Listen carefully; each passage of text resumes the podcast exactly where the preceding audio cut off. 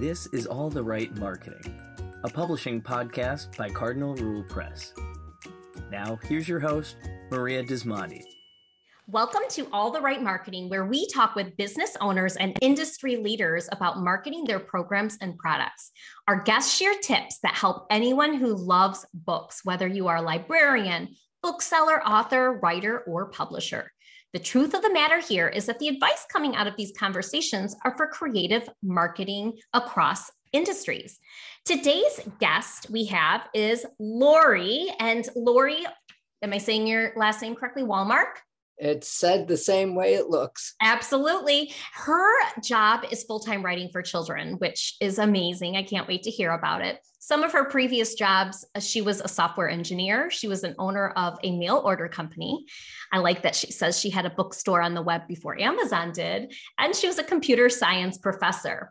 Her books have earned multiple starred trade reviews have been chosen as Junior Library Guild selections and received awards such as Outstanding Science Trade Book, Best STEM Book, Cook Prize Honor Book, Mathical Honor Book. I mean, so many different prizes, Parents' Choice Gold Medal. I'm thrilled to have you here today, Laurie. Welcome. Thank you so much. I'm thrilled to be here. Excellent. You know, the fact that you're writing full time for children, let's start there. Tell us about your journey into this position. Okay, so my journey is different than most writers because as a kid, I was a math science kid. I was not a writer. I wrote some poetry, I wrote a few songs, but that was it. And when I was in school, there was no creative writing. So truly, that was it as far as creative writing.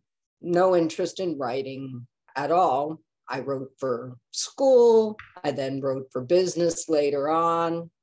And about 20, 25 years ago, I had an idea for a middle grade novel. And I love middle grade novels. I love reading them. I still do. I thought, eh, I'll give it a try. I love that. You know, That's nothing, nothing right to there. lose, right? and I took courses and I read a lot of books and about writing. I read a lot of books, middle grade books, and I wrote a book. I submitted it to agents. Some agents even asked to see more of it, but no one bought it. So, okay, I'm not a writer. No big deal. Didn't think I was anyway. Five years later, I have another idea for another middle grade book. So I start over again. I take more courses, I read more books, I send it to agents. But in this case, I also continued writing I was taking a course on picture book writing. So I was writing other things while I was waiting. I wasn't just sitting there waiting, you know, you know, publish me right now. Yeah. um, that book actually did get picked up by a publisher who went out of business. Okay. So it never came out. Okay, but now I was hooked. Now I was writing. This was good. I was enjoying it. You know, I was still working at my other jobs at the time enjoying writing, getting closer and closer and closer and closer, so close. So I gave up again. My story is not a good story as a model for people for giving up. this is now the second time I've given up. but at the time, I was taking a course at my college on children's literature. And when the teacher found out I had written a biography, she said, bring it in.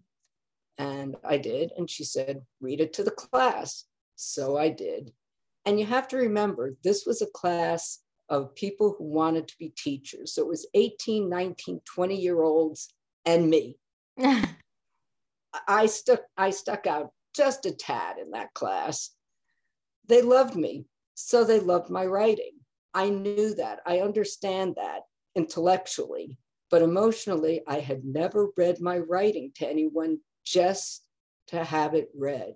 Mm. So it got me going again.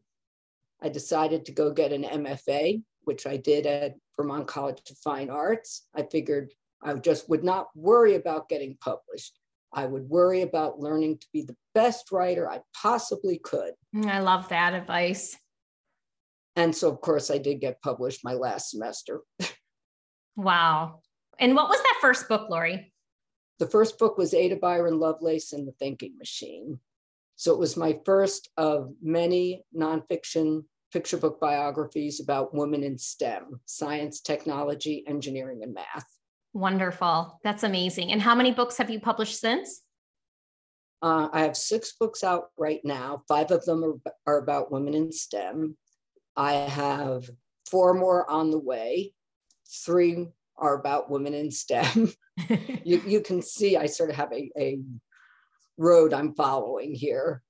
But I do a like fiction also. And it's a good thing to mix it up, try different things. Absolutely. That's a beautiful story. I love it. And I can't, my eyes are tricking me, but the books that I see on the shelf behind you, are those some of your titles? Those are the six books. They are. Yep. Okay. That's beautiful. So I like that you're being honest that you gave up. Um, but one thing twice. I want to don't yeah, forget twice. Twice. I like that. but one thing that I want to point out is that you continued to work through this process and at your other job. And I think that's key because oftentimes when we speak to writers, they want to quit their job and write books. But then it puts so much pressure on finding a publisher and getting published and making money from it. If you can have that income coming in, then you're able to focus on it as a passion versus I have to do this or I'm not going to feed my family. So, number one, I commend you on, on continuing that and you waited till you got to a point in your life where you could say, okay, now I'm going to write full time. I think that's really great. Um, so you've been doing this for a while. You've won a ton of awards um, that really, you know, and reviews. You've gotten some really big reviews that show us that credibility. So I want to know what are some of the creative marketing ideas that you've been part of? Because we know that having a book is a great thing. But unless the book is really shared and marketed out with its readers and its buyers, the book's not going to sell. So you have actually marketed with different publishers. So we can kind of talk about that. The first point I want to make is that there is marketing that your publisher does for you. And that marketing is towards the trade, those are the bookstores, and towards schools and libraries. So they do a ton of marketing. And that marketing is also for those many awards. They're the ones sending out books for the awards and trying to get you things like that. So that's one side of the marketing equation. And you don't have a whole lot of control over that. Different publishers do it different ways. Your book may be the book of the season, which was true for my second book. Grace Hopper, Queen of Computer Code, was the children's book of the season for the publisher. So it got a little extra love. Mm. You have no control over that. What you do have control over is marketing to people. And that's what I try and concentrate on. now, some of those people mm-hmm. are teachers and librarians. So there's a little bit of an overlap there. And what I do for that is I talk at conferences. I mm-hmm. speak at many teacher and librarian conferences. I go where they are. So I can give talks. They have a chance to get to know me and hence get to know my books. Fantastic. Have you been able to keep some of that up virtually during the last few years of the pandemic? Yes, a lot of the conferences have been able to go virtual. Some, it was too quick you know, they had to close down too quickly. Some they made a decision at the last minute. For example, I was going to talk at a math teachers conference, and that was in October. Mm. And things looked great. And then all of a sudden they decided, no, we can't do this. But it was too late to change to virtual. Yeah, I like how you're saying marketing from your publisher, no control. Marketing as an author, you have that control. So, some of the things that you said you're doing, you're speaking at conferences and applying for those spots. What are some other things you're doing as an author, being able to control your own marketing? Okay, so those are the things that are aimed at the teachers and librarians, aimed at people, you know, regular old people, parents who are the people who are buying my picture books I do a lot of book festivals. Mm-hmm. And those are great because you really have that time to talk to the person. The person comes to your booth, whether they buy a book or not, you're giving them a bookmark, they get to know you, maybe they talk to a friend about it. I'm also in several marketing groups. Oh, tell me about this. Okay, so the first one I joined was Kidlit Authors Club. And that one started as an in person marketing group. We'd meet each other at these book festivals and we traded information about conferences coming up, where are good places to go, where are places that didn't work out as well. You know, so that one worked out really well. A few of the other ones I'm in are more of a specialty market, if you will. I'm in a group called STEAM Books, and these are all books about science, technology, engineering, art, and math. And this goes year from year to year to year. Okay. Right. So if you go to the STEAM Books website, you'll see previous years, you'll see future years, and same with Kidlit Author Clubs, all Kidlit Author Club. All of these groups have websites. So that's a specialty one. Another specialty one I'm in is for Jewish books. It's called the Book Meshuggahs. My book, Hedy Lamarr's Double Life, Hedy was Jewish. And I've given a talk to American Jewish libraries, for example, about that book. I have a fiction book coming out that's Jewish themed. So, again, that's a more uh, pointed market, if you will. Mm-hmm, absolutely. We will link to all three of those websites in the show mm. notes. So I'm going to give you one one more. Okay. Kidlit for Growing Minds. And the reason I'm giving you this one is because this one again crosses between teacher librarians and people because we're trying to reach out to teachers. Uh, we're setting up a YouTube YouTube channel. Uh, we've done some events together. We've done events individually, obviously. So these marketing groups, they give you a community, first of all, but also you find out about opportunities. If there's a call for proposal for a conference, you may never see it mm. unless someone in one of these groups mentions it. I love that. So there that community aspect really helps because they're everyone's sharing with each other. That's wonderful.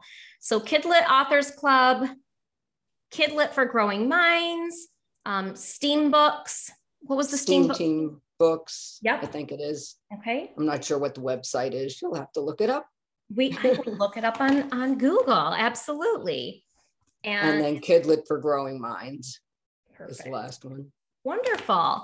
This has been eye opening and I've learned a lot. And so, if I'm learning a lot and I do these interviews and I'm hearing all about marketing, I think other people are going to learn a lot as well. I thank you for your time. Do you have any last minute words of wisdom you would like to give to aspiring writers who are tuning in and who heard you say that you gave up twice? Hang in there.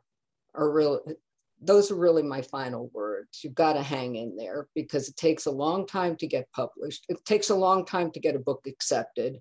From there, it takes a long time for the book to come out, especially picture books.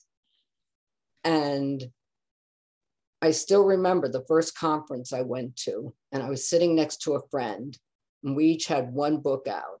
And the two of us, we were like deer in the headlights. Ah! You know, because around us it seemed everyone else was getting people coming to their table and no one was coming to our table. Oh, it takes that, time. That imposter syndrome, like, what am I doing wrong? But you're not doing anything wrong, we've learned. Um, exactly. You're learning, you're you're growing with other um, writers. I think that's wonderful. Well, oh, thank I you. have one. Yeah, go ahead, Laurie. Uh-huh. I do have one other thing mm-hmm. I do. Um, I give back to my Kidlit community. Mm. So every day on Facebook and Twitter, I put up a Kidlit link of the day. And this is to an article about craft or marketing, business, any aspect of Kidlit that I find interesting. I think other people will find interesting. And then once a week, I put up a woman in STEM. I choose some woman and I link, I don't link, but I mention a book about her, a kidlit book. So if people want to learn more, so I'm giving back to people and maybe they'll be giving back. You know, it's a give and take. It really Kidlit is. Community is great. It really is. And you can you can spot the people who are takers and who are not givers. It's it's very That's clear. true.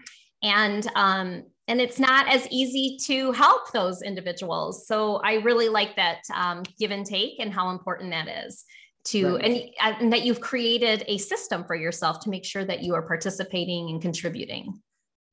And to be fair, it helps me also because obviously people will then, more people will follow me, but I am giving back. That's wonderful. And that's on your Facebook page. Yes. Fantastic. Laurie, this has been wonderful. I appreciate your time. Um, listeners, you know where to find Laurie. You're going to go to the show notes and we will have the links to her website and all of these wonderful resource sources that she has shared. And we look forward to sharing this interview with you and the next interview that will air on Tuesday. Until then, listeners, think outside the box and don't be afraid to reach your audience in new and creative ways. Cardinal Rule Press offers a variety of support to authors, booksellers, librarians, and families. Find out more at cardinalrulepress.com.